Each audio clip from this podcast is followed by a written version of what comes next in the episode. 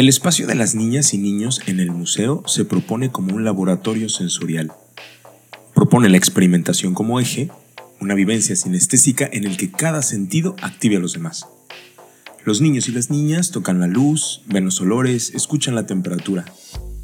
El espacio propone nuevas cualidades sensoriales en el entorno. Suavidad, táctil y visual, una variedad de consistencias y texturas, acabados lisos, rugosos o elásticos, y un paisaje cromático que es más rico que el simple rojo, amarillo, azul. El diseño y la dirección estética de cada elemento del mobiliario comienza en la convicción de que un entorno para niños no debe considerarse simplemente como telón de fondo para una serie de actividades, elementos accesorios y secundarios, sino más bien como un antagonista en la construcción de la identidad de cada niño y de cada uno de nosotros, un elemento esencial del proyecto pedagógico del museo. El mobiliario de este espacio fue desarrollado por Play Soft, un proyecto de investigación sobre muebles para niños pequeños desarrollado en Italia. El proceso de diseño contó con la colaboración de 28 diseñadores internacionales, profesores y pedagogos liderados por los profesionales de la educación de las escuelas municipales de Reggio Emilia. La discusión en relación a preguntas es uno de los tantos métodos que los niños y las niñas utilizan para hacerse más preguntas y cambiar teorías y leyes que ellos perciben como débiles y perfectibles. Las niñas y los niños pronto aprenden cuatro cosas fundamentales. Que es indispensable tener sensaciones personales y definiciones propias acerca de las cosas. Que entender a menudo significa cambiar palabras y pensamientos. Que estos cambios ocurren por la comunicación con otros. Que cuando tiene lugar ese proceso frecuentemente se percibe como una suerte de cambio sutil que involucra el cuerpo, las sensaciones, la mente, las interacciones con las cosas y también con otras personas. Mientras las niñas y los niños representan sus teorías interpretativas utilizando diferentes medios, comienzan a reconocerlas y entenderlas mejor, enriqueciéndolas y refinándolas con otros y con otras. Esto permite que las imágenes e intuiciones de los niños y niñas tomen forma y evolucionen a través de la acción, la emoción, la expresión, la representación simbólica y los cientos, miles de lenguajes con los que narran y explican el mundo a ellos mismos. Tanto para el niño como para el adulto, el entendimiento significa ser capaz de elaborar una teoría interpretativa que brinde significado a los eventos y experiencias vividas. Todas estas teorías, desde la más simple hasta la más refinada, necesitan ser narradas y escuchadas para poder existir.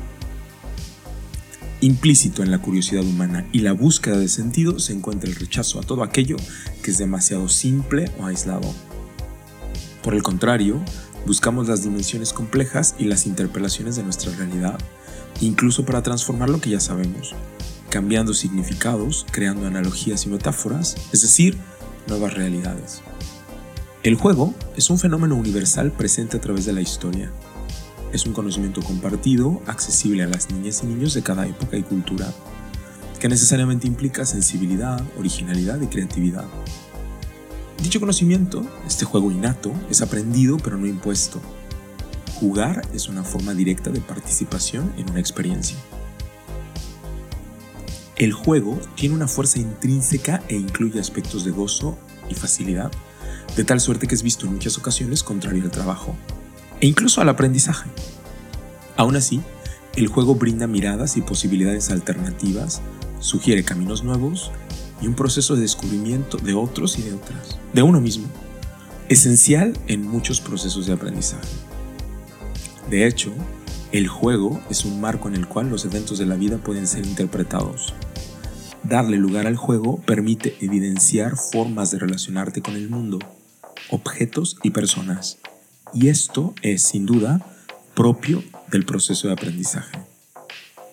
Nuestra intención en este espacio es crear contextos abiertos y cálidos para el juego, habilitar tiempos, espacios, mobiliario, materiales y objetos que se presten a ser usados y transformados en el juego. Buscamos crear estos marcos referenciales con la cultura visual y material, de tal forma que la expresión, experimentación, soluciones y reflexiones de los niños y niñas evidencien procesos creativos, el juego es en sí mismo un proceso creativo. No es fácil crear un ambiente que soporte un buen juego. Debe convertirse en una investigación permanente y sensible que mire hacia un diálogo interdisciplinario entre diseño, pedagogía, psicología y museografía. Un diálogo sobre la vida. Jugar es vivir. La visita a un museo por lo general se relaciona con ver. Es muy común encontrar a niños y niñas en espacios culturales observando fenómenos científicos, obras de arte, objetos históricos o lugares patrimoniales.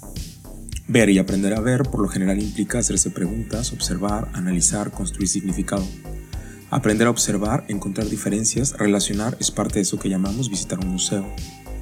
Cuando la experiencia del museo invita a los visitantes a entrar en una propuesta de exhibición, ver no es suficiente.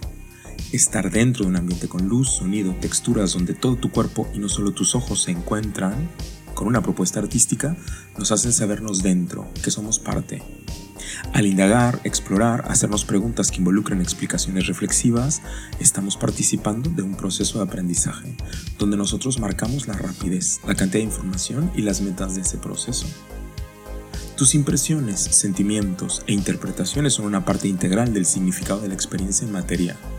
Reflexionar sobre esas impresiones e interpretaciones, descubrirlas, examinarlas, revisarlas y ampliarlas es parte de lo que significa aprender algo en el museo. Entonces el estar tiene dos efectos fundamentales en el pensamiento.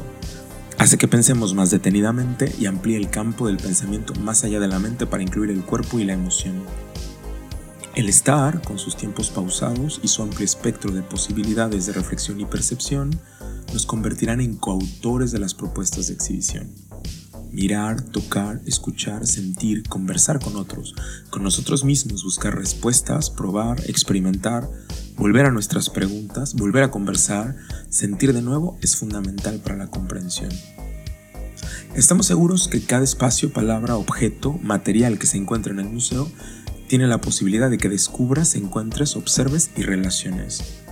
Dentro de nuestro programa de diseño de programas educativos, cada espacio, proceso e información busca presentar retos, motivarte a pensar dos veces, mirar dos veces, encontrar formas nuevas y distintas de acercarte. Todo esto sin duda tiene que ver con los procesos de reflexión y pensamiento divergente.